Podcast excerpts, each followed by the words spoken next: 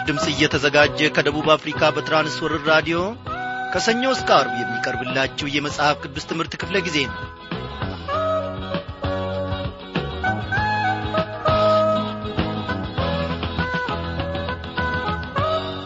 እንደምናመሻችሁ በጌታ የተወደዳችሁ ክብራን አድማጮቼ ዛሬ እግዚአብሔር አምላካችን ፈቃዱ ሆኖ በራዲዮናችን ዙሪያ አንድ ላይ በመገኘት ከቃሉ ማዕድ እንድንካፈል ቸርነቱን አብዝቶልናል። በዛሬው ምሽት ክፍለ ጊዜ ጥናታችን ተከታታዩን የኦሪት ዘፍጥረት መጽሐፍ ጥናታችንን እንቀጥላለን። እስቲ የዕለቱን ዝግጅታችንን በዚህ ዝማሬ እንጀምር። ጌታችን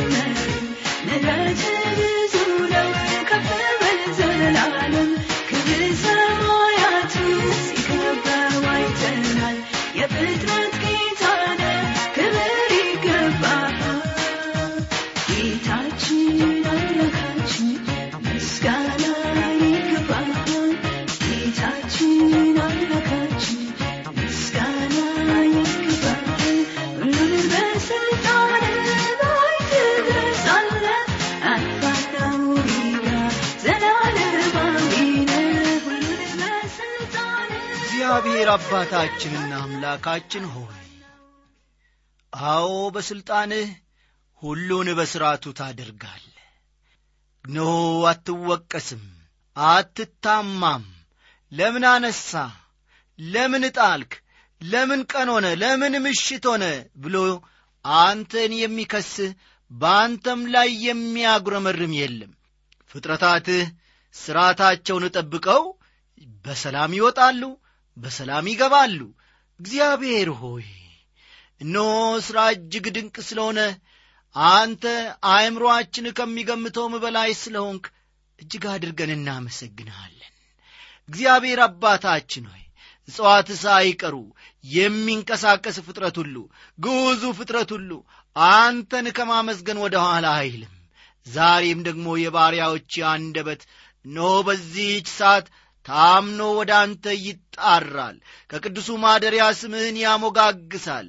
እግዚአብሔር አባቴና አምላኬ ሆይ በዚህን ሰዓት እኔ ጸልያለሁ ታላላቆች አባቶቼና እናቶቼ ወንድሞቼና እህቶቼ እግዚአብሔር ሆይ ከአንተ ለመማር ድንቅ ሥራህንም ለማየት ደግሞ ወደ ቃልህ ማዕድ ተሰብስበዋል። ሁላችንንም እንድትገናኘን ሁላችንንም እግዚአብሔር አምላካችን ሆይ በቃል አማካኝነት እንድትሠራን ሁላችንንም እግዚአብሔር ሕይወታችንን እንድታበጃጅ እነሆ የተጣመመውን ሕይወታችንን የተዛባውን አመለካከታችንን እንድታስተካክል ታምነን በዚህን ጊዜ ወደ አንተ እንጸልያለን። በዚህ ጊዜ ቃልህን እነሆ ለእያንዳንዳችን እንድትገልጥና እንድታስተምረን ጌታ መንፈስ ቅዱስ አስተማሪውን እላክልን። በደላችንን ሁሉ ይቅር በለን። በጌታችን በመድኃኒታችን በኢየሱስ ክርስቶስ ያው ስም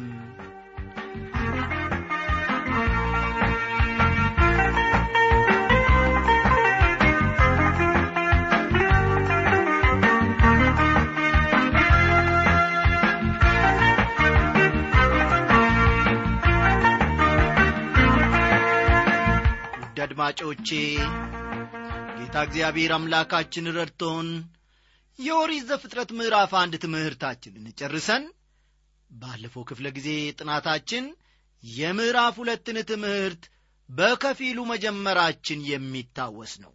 በዚህ በኦሪት ዘፍጥረት ምዕራፍ ሁለት ውስጥ ስለ ሰንበት ቀን የመጀመሪያዎቹን አምስት የፍጥረት ቀናት የሰው መፈጠር ለአዳም ስለ ተሰጠው ኃላፊነትና የሔዋንን መፈጠር እንመለከታለን ማለታችን የሚታወስ ነው።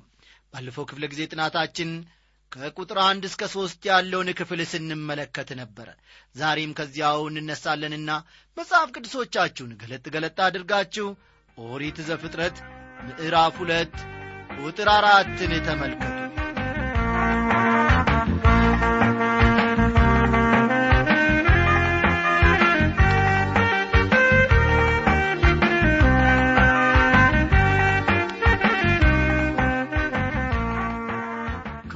አድማጮቼ በመቀጠል የመጀመሪያዎቹ አምስት የፍጥረት ቀናት አፈጣጠርን ባጭር ባጭሩ እንመለከታለን።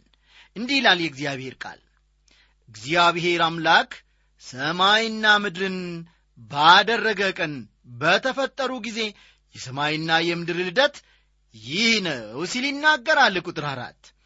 ይህ እኔና እናንተ የምንኖርበት ግዙፍ ፍጥረት ዓለም ዕድሜው ምን ያክል እንደሆነ ማንም በእርግጠኝነት መናገር አይችልም።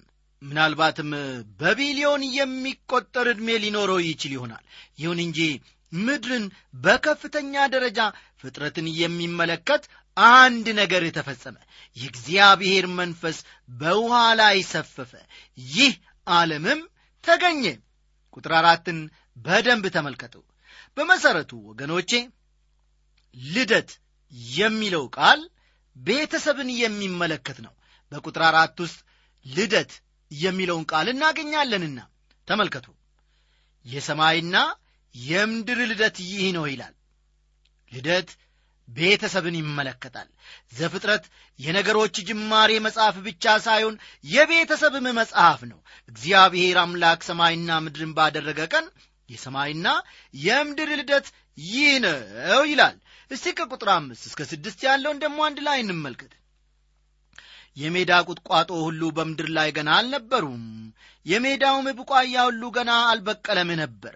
እግዚአብሔር አምላክ በምድር ላይ አላዘነበም ነበርና ምድርንም የሚሠራባት ሰው አልነበርም ነገር ግን ጉም ከምድር ትወጣ ነበር። የምድርንም ፊት ሁሉ ምን ታደርግ ነበር ነው የሚለው? ታጠጣ ነበር ይላል። እነዚህ ሁሉ ነገሮች ከሰው መፈጠር በፊት በዚህ ዓለም ነበሩ። ከዘፍጥረት ምዕራፍ አንድ የእግዚአብሔርን ዓላማ ተመልክተናል። ለፈጠረው ሰው እግዚአብሔር ምቹ መኖሪያ ሲያዘጋጅለት የምንመለከተው ከዚሁ ከኦሪት ዘፍጥረት ምዕራፍ አንድ ነው።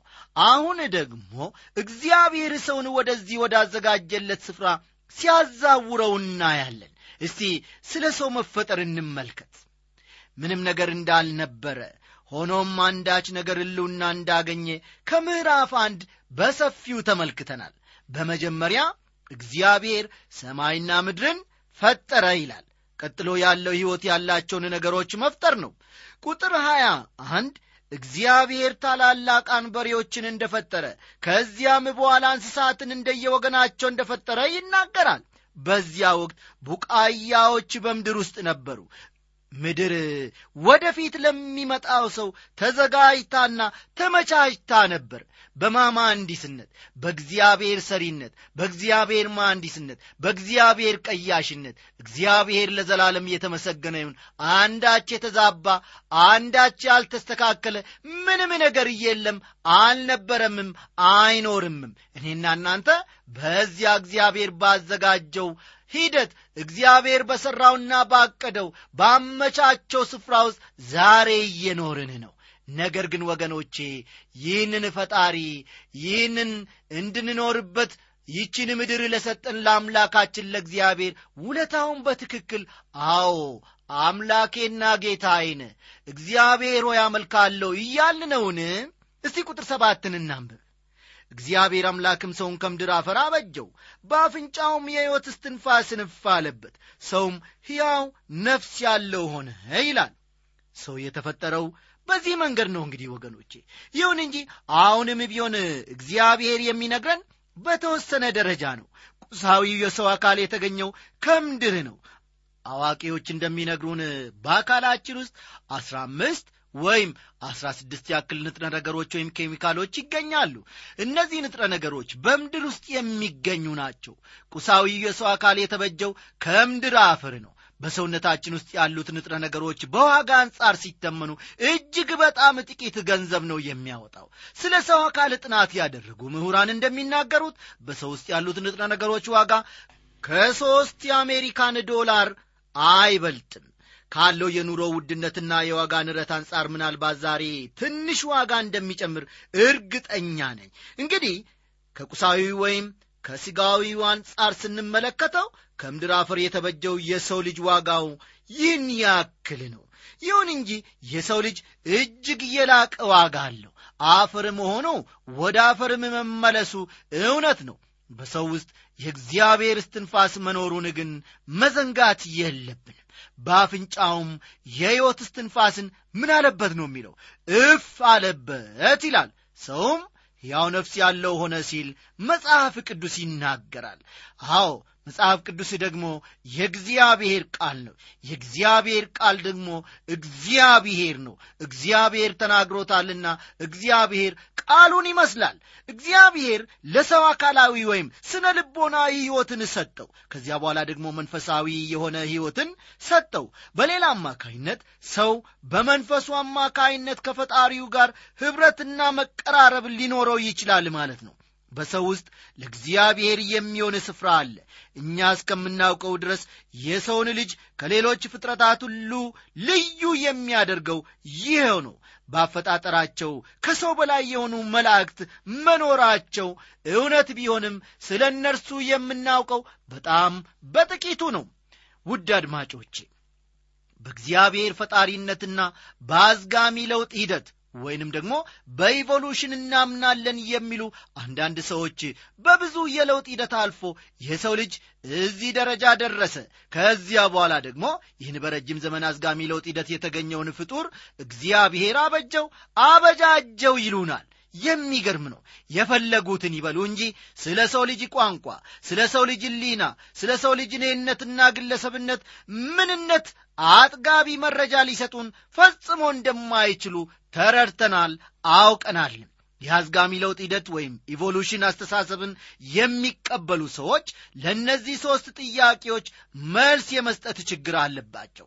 የሰው አጥንትና የአንድ ጦጣ ወይም ሌላ ፍጡር አጥንትን ማነጻጸር ስለ ተመሳሳይነታቸው መናገር ይቻላል። እርግጥ ነው ብዙ ተመሳሳይነት ሊኖር ይችላል።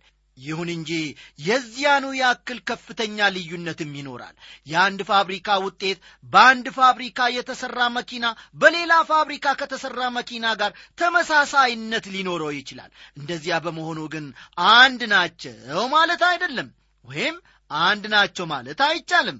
አንዳንድ ተመራማሪዎች በሰውና በሌሎች ፍጥረታት መካከል ያለውን ተመሳሳይነት ከሚገባ በላይ አጋነውታል። ይሁን እንጂ ሰው ልዩ ነው የተለየም ነው። እግዚአብሔር የሕይወት እስትንፋስን በሰው ውስጥ አኑሯል። ስለዚህ ሕያው ነፍስ ያለው ሆኗል። ሰው እጹብና ድንቅ ሆኖ ተፈጥሯል። ይህን በፍጹም መዘንጋት የለብንም። ቁጥር ስምንት እንዲህ ይላል እግዚአብሔር አምላክም በምስራቅ በኤደን ገነትን ተከለ የፈጠረውንም ሰው ከዚያው አኖረው ሲል ይናገራል። ኤደን ገነት የት እንደነበር ልነግራችሁ እኔ አልችልም። ይሁን እንጂ የኤፍራጥስና የጤግሮስ ወንዞች ባሉበት አካባቢ በሚገኝ ሸለቆ ሊሆን እንደሚችል ይገመታል። የአካባቢ ያኔም ሆነ አሁን በለምነቱ ይታወቃል በአንድ ወቅት በዚያ አካባቢ የነበሩ ሰዎች እንዲሁ በቅሎ ስለሚያገኙት ለመብል የሚሆን ዘር አይዘሩም ነበር። ምናልባትም ይህ አካባቢ አንድ ቀን የዓለም ማዕከል ሊሆን ይችላል። ቁጥር ዘጠኝን ተመልከቱ። እግዚአብሔር አምላክም ለማየት ደስ የሚያሰኘውን ለመብላትም መልካም የሆነውን ዛፍ ሁሉ ከምድር አበቀለ። በገነትም መካከል የሕይወትን ዛፍ መልካምንና ክፉን የሚያስታውቀውንም ዛፍ አበቀለ ይላል። የሕይወት ዛፍና መልካምንና ክፉን የሚያስታውቀው ዛፍ የተባሉት እነዚህ ዛፎች እኛ ከምናውቃቸው የዛፍ ዐይነቶች በፍጹም የተለዩ ናቸው። ዛሬ በዓለማችን ባለመኖራቸውም ስለ ምንነታቸው ሊያስረዳን የሚችል አይኖርም። ጌታ እግዚአብሔር ዐይንን የሚማርኩና ለመብልነትም ጠቀሜታ ያላቸውን ዛፎች ፈጠረ። ውበትንም ተግባራዊ ጠቀሜታንም በአንድነት የያዙ ዛፎች ናቸው። ለማየት ያማሩ ብቻ ሳይሆን ለመብላትም መልካም ነበሩ። ምንም እንኳ የሰው ልጅና የምንኖርባት ምድር ቢረገሙም ምንም እንኳ እሾህና ሜከላ ብታበቅልም ዛሬም ቢሆን ምድራችን በጣም ውብ ናት። ከጥቂት ዓመታት በፊት አንድን ስፍራ ለመጎብኘት ሄደን በነበረበት ጊዜ በአካባቢው የተመለከትነው ውበት በአንደበት ወይም በጽሑፍ መግለጽ ከምንችለው በላይ ሆነብን። እያንዳንዳችን ራሳችንን ዝቅ በማድረግም እጹብ ድንቅ ስለሆነ ፍጥረቱ ጌታ አምላካችንን አመሰግን ነው። እንግዲህ የኤደን ገነት ምን ያክል ውብ እንደነበር ማሰብ ይቻላል። ከቁጥር 10 እስከ 14 ያለውን ተመልከቱ። በዚህ ክፍል ውስጥ ጊዮን ተብሎ የተጠራ የአባይ ወንዝን እናገኛለን። እግዚአብሔር አምላክም ሰውን ወስዶ ያበጃትም ይጠብቃትም ዘንድ ቤት አኖረው ይላል በኤደን ገነት አኖረው ይላል። ይህ ሰው የገዢነት መብት ነበረው ፍጥረታት ሁሉም ይታዘዙለት ነበር። እግዚአብሔር እየተመሰገነ ይሁን። እግዚአብሔር አምላክ ለሰው የሰጠውን ትእዛዝ ደግሞ ከቁጥር 16 ና 17 እንመለከታለን። ከቁጥር 16 ና 17 እግዚአብሔር አምላክ ለሰው ልጅ የሰጠውን ትእዛዝ እናያለን። ሰው እንዲሞት የእግዚአብሔር ፈቃድ ባይሆንም ከዚህ ስፍራ እንደምንመለከተው ፈተና ላይ ነው ያለው። እርግጥ ነው የሰው ልጅ ነፃ የመምረጥ ምርጫ አለው። ምንጊዜም መብት ኃላፊነትን ማስከተሉ የማይቀር ጉዳይ ነው። ይህ ነፃ ምርጫ የተሰጠው ሰው ለእግዚአብሔር ለመታዘዝ ወይም ላለመታዘዝ የራሱን ውሳኔ ማድረግ አለበት። አንዳንድ ሰዎች መልካሙንና ክፉን የምታስታውቅ ዛፍ የተባለላት መርዝነት ያላት ዛፍ እንደሆነ ይናገራሉ። በበኩሌ ግን እጅግ ተወዳጅ ፍራፍሬ ሊሆን እንደሚችል ነው የማስበው። ከእርሱ በበላህበት ቀን ሞትን ትሞታለህና ብሎታል። ሰው መንፈስ ነው ነፍስ ነው ሥጋ ነው። ልብ በሉ ሰው መንፈስ ነው ነፍስ ነው ሥጋ ነው። በሦስቱም መሞት ይችላል። ልብ በሉ ሰው በሦስቱም በምን? በመንፈስ ሊሞት ይችላል በነፍስ ሊሞት ይችላል በሥጋም ሊሞት ይችላል። ሁላችንም እንደምናውቀው አዳም ከዘጠኝ መቶ ዓመት በላይ ኖረ እንጂ ኀጢአትን እንዳደረገ ወዲያው አልሞተም። እግዚአብሔር ግን ከእርሱ በበላህበት ቀን ሞትን ትሞታለ ነበር ያለው። ሞት መለየት ማለት ነው። ያንን ፍሬ ከበላ በኋላ በመንፈሳዊ ሁኔታ ከእግዚአብሔር ተለይቷል አዳም ልብ በሉልኝ በዚህች በሽት አዳም እግዚአብሔር አትብሉ ያላቸውን ዛፍ በበላ ቀን በመንፈሳዊ ሁኔታ ከእግዚአብሔር ተለየ። ሞተ ማለት ነው። ለዚህ እርግጠኛ መሆን ትችላላችሁ። እግዚአብሔር አምላክም አለ ሰው ብቻውን ይሆን ዘንድ መልካም አይደለም የሚመቸውን ረዳት እንፍጠርለት አለ። የሚለውን ቃል ደግሞ በቁጥር አሥራ ስምንት ላይ እንመለከታለን። እግዚአብሔር በዓላማ ነበር ሰውን ለብቻው በኤደን ገነት ውስጥ ያኖረው። ጎደሎነት እንዳለው የሚያስፈልገው ነገር እንዳለና አብሮት የሚኖር ሰው እንደሚያስፈልገው ሊያስተምረው ነበር ያንን ያደረገው። በቁጥር 19 ላይ ደግሞ እግዚአብሔር አምላክም የምድር አራዊትንና የሰማይ ወፎችን ሁሉ ከመሬት አደረገ። በምን ስም እንደሚጠራቸውም ያይ ዘንድ ወደ አዳም አመጣቸው። አዳምም ነፍስ ላለው ሁሉ በስሙ እንደ ጠራው ስሙ ያው ሆነ ይላል። አዳም ለእነዚያ ሁሉ እንስሳት አራዊት ስም ለማውጣት የሚያስችል በጣም ልዩ አይምሮ እንደነበረው ከዚሁ መረዳት ይቻላል። አዳምም ለእንስሳት ሁሉ ለሰማይ ወፎችም ሁሉ ለምድር አራዊትም ሁሉ ምን አደረገላቸው ይላል? ስም አወጣላቸው ይላል። ቁጥር 20 አዳምም ለእንስሳት ሁሉ ለሰማይ ወፎችም ሁሉ ለምድር አራዊትም ሁሉ ስም አወጣላቸው። ነገር ግን ለአዳም እንደ እርሱ ያለ ረዳት አልተገኘለትም ነበር ይላል። በቁጥር 18 ውስጥ እንደምንመለከተው የሚመቸውን ረዳት እንፍጠር አለ እግዚአብሔር። የሚመቸውን ሲል የምትስማማውን የምትበጀውን ማለቱ ነው። ለወንድ ልጅ ሴት ግማሽ አካሉ ናት። ልብ በሉልኝ። ለወንድ ልጅ ሴት ልጅ ግማሽ አካሉ ናት።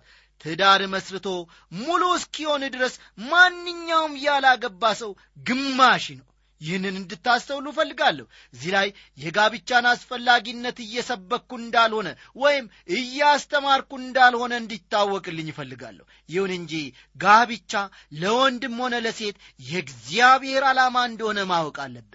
ሴት ለወንድ ልጅ ጉድለት መልስ ናት። ልብ በሉ።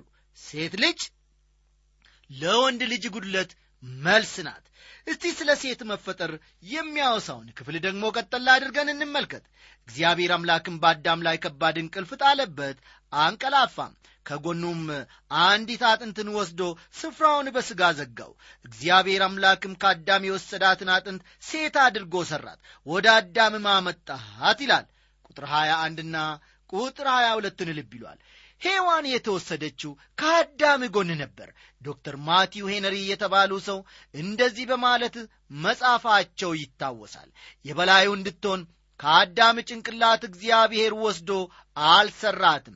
የበታችሁ እንድትሆን ከእግሩ አጥንት ወስዶ ሴትን አልሰራትም። ነገር ግን በሁሉ ነገር እኩያው እንድትሆን እግዚአብሔር አምላክ ሔዋንን ወይም ሴትን የሠራው ከጎኑ ወስዶ ነበር አሉ። ዓላማው ለሌላው የወንድ ግማሽ እንድትሆን ነው። እግዚአብሔር ሚስቶች ሆይ ለባሎቻችሁ ተገዙ ሲል ይህን ማለቱ ነው። ወንድ ያለ ሴት ግማሽ ነው ሴትም ያለ ወንድ ግማሽ ናት በቃ ሔዋን እጅግ ሲበዛ ውብ እንደነበረች እኔ አሁን ቁጭ ብዬ አስባለሁ። ዛሬ ያሉን ውብና ቆንጆ ሴቶች ከእናታችን ሔዋን ያገኙት እንደሆነም አስባለሁ።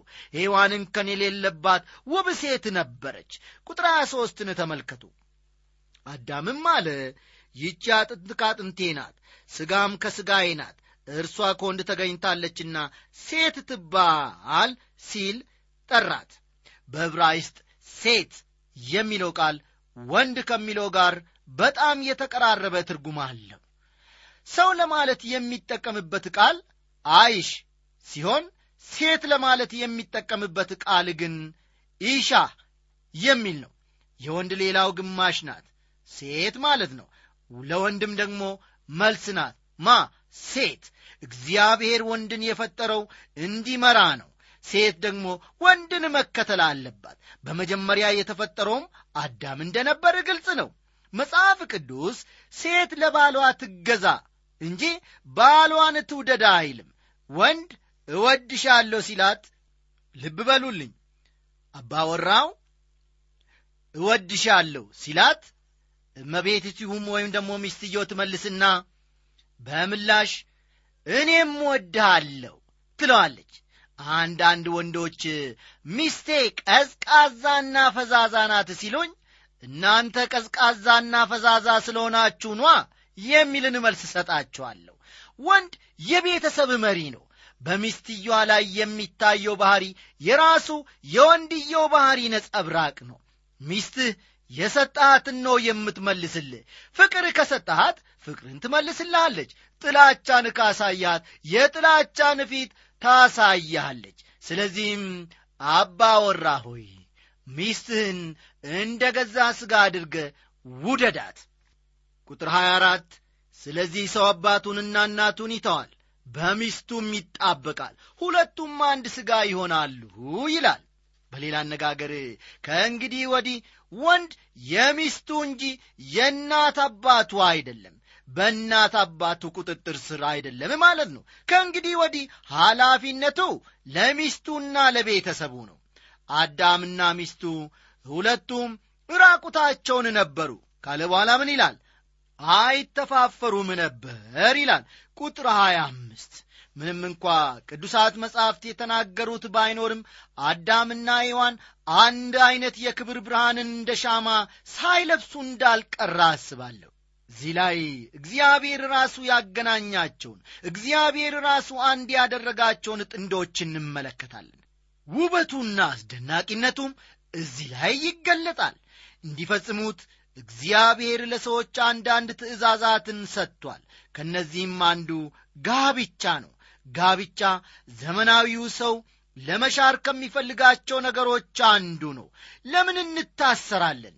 ለምን በባል እንታሰራለን ባልየው ደግሞ ወይም ወንድየው ለምን በሚስት እታሰራለሁ? ይላል። ይህ አሁን ዘመን አመጣሽ ቋንቋና ንግግር ሆኗል። መዝሙር ሁለት ቁጥር ሦስት መዝሙር ሁለት ቁጥር ሦስት ማሰሪያቸውን እንበጥስ ገመዳቸውንም ከእኛ እንጣል ይላል። ሰዎች ጋብቻን የመሠረተ እግዚአብሔር ነው ወንድና ሴት በጋብቻ አማካይነት እንዲተሳሰሩና አንድ እንዲሆኑ የእግዚአብሔር ዓላማ ቢሆንም ሰዎች ግን ይህን ማሰሪያ ለመበጠስ ሙከራ እያደረጉ ነው። ባልየው ካገባዋት ቀን ጀምሮ ሰላም አላገኘውም መጨቃጨቅ ብቻ ነው እያለ ትዳሩን ለማፍረስ ሩጫውን ጀምሯል። እማወራም እኔ እሱን ካገባው ቀን ጀምሮ እነሆ ሰውነቴና ውበቴ ረግፏል። ስለዚህም እኔ ከእሱ ጋር መኖር አልፈልግም ብላ እሽቅድድሞሽን ከጀመረች ውላ አድራለች። እግዚአብሔር ሔዋንን የፈጠራት ቀጥታ ሳይሆን በተዘዋዋሪ መንገድ ነበር። የወንድ አካል ክፍል መሆን ለማሳየት ከአዳም ጎን ፈጠራት። ልብ በሉ። የወንድ አካል ክፍል መሆኗን ለማሳየት ሔዋንን ከአዳም ጎን ፈጠራት። የሴት ልጅ አፈጣጠር ታሪክ በጣም ደስ ከሚያሰኙ ታሪኮች አንዱ ነው። እውነቴን ነው የምላችሁ። ቅድም እንደ ተናገርኩት መጽሐፍ ቅዱስ ሴት ለባሏ ትገዛ ልብ በሉልኝ ሴት ለባሏ ትገዛ አለ እንጂ ባሏን ትውደድ አይልም። እንዲህ ስል እማወራ ባሏን ትጥላ ማለት አይደለም እንዲህ ስል ግን ባል የቤተሰብ መሪ እንደመሆኑ መጠን ፍቅሩም ከሱ መመንጨት አለበት ለማለት እፈልጌ ነው። አዎ ሴቷም ፍቅርን ታመነጫለች። ወንድየውም እንዲሁ የፍቅር ምንጭ ነው። እግዚአብሔር ሁለቱም በአንድነት አጣምሯቸዋልና አንድ ናቸው። እስቲ በዚህች ምሽት አንድ ጥያቄ ልጠይቃችሁ። ሚስቶች ሆይ ባሎቻችሁን በፍቅር በእውነት ትወዳችኋላችሁን? ወንዶች ሆይ እንደ ገዛ ሥጋችሁ አድርጋችሁ ሚስቶቻችሁን ትወዳላችሁን? ይህንን ቃል ዛሬ ወደ እኔና ወደ እናንተ ያመጣው የእግዚአብሔር መንፈስ ነው። በዚህች ምሽት ምናልባት የተኮራረፋችሁ በአንድና በሁለት ምክንያት ፊታችሁ አባ ጨጓሬ የመሰለ ልትኖሩ ትችላላችሁ ዛሬውኑ ብርሃን ሆኖ እንደ እግዚአብሔር ቃል መታየትና መታረቅ መቻል አለባችሁ። አው አንድነታችሁ በእግዚአብሔር ቃል ምስክርነትን አግኝቶአልና ፈጽሞ አትገፋፉ። እስቲ ወደ ኋላ መለስ ብለን የዚህን ምዕራፍ አበይት ርዕሰ ጉዳዮች እንመልከት። እነርሱም የሰው ልጅ መፈጠር የት እንደነበረ የተሰጠው ኃላፊነት ወንድ ያለ ሴት ጎደሎ ስለ መሆኑና ስለ ሔዋን መፈጠር ናቸው። ወንድና ሴትን የሚያስተሳስራቸው ነገር መኖር አለበት። ባሎች ሆይ ሚስቶቻችሁን ውደዱ የተባለውም በዚህ ምክንያት ነው። ኑረንበርግ በሚባለው የናዚዎች እስር ቤት ውስጥ በመንፈሳዊ ሥራ ያገለግሉ የነበሩ ሰው ስለ መንፈሳዊ ነገሮች ከተለያዩ የናዚ ታላላቅ ባለሥልጣኖች ጋር ተነጋግረዋል። እኚሁ መንፈሳዊ ሰው አንድ ቀን ሄርማን ጎይሪንግ ከተባለ ባለሥልጣን ጋር እየተወያዩ እየተጨዋወቱ ሳሉ የፍጥረት አፈጣጠርን ታሪክ በመጽሐፍ ቅዱስ የእግዚአብሔር ቃልነት እንዲሁም ሌሎች ክርስቲያናዊ አስተምህሮችን እያነሳ ይስቅ ይሳለቅና ይዘብት ነበር ይኸው ሰው ግን ሁለት ሰዓት ባልሞላ ጊዜ ውስጥ የራሱን ሕይወት አጠፋ። መረጃዎች እንደሚያመለክቱት ሕይወታቸውን በገዛ እጃቸው የሚያጠፉ ሰዎች ቁጥር ከጊዜ ወደ ጊዜ እየጨመረ ነው። ሰዎች ከፈጣሪያቸው ጋር ተስማምተው ቢኖሩ እንደ ፈጣሪነቱም ለእርሱ ያለባቸውን ኃላፊነት በሚገባ ተረድተው ቢሆን ኖሮ ምንኛ ደግ ነበር ወዳጆቼ! ከምዕራፍ ሁለት አድማጮቼ ሰው ከእግዚአብሔር ጋር ኅብረት እንዳለው ሰው እግዚአብሔርን የማምለክ ዝንባሌ እንዳለው ሰው እግዚአብሔርን ማገልገል እንዳለበት ከእግዚአብሔር ስለ ተቀበለው ሥልጣንና የሰውን ልጅ ማኅበራዊ ሕይወት ተመልክተናል። የትምህርቱ አንኳር ወይም ዋናው እምብርት መልእክቶቹም እነዚሁ ናቸው። እግዚአብሔር ይህንን ተረድተን እርሱን የምናመልክበት ለእርሱም የምንገዛበትን ልብ ይስጠን ደህና አደሩልን እያለ ስንሰናበታችሁ ታዲያ በፍቅር ነው። እኔም ወንድሜም አለማየሁ ጻፉልን ጸልዩልን። ሰላም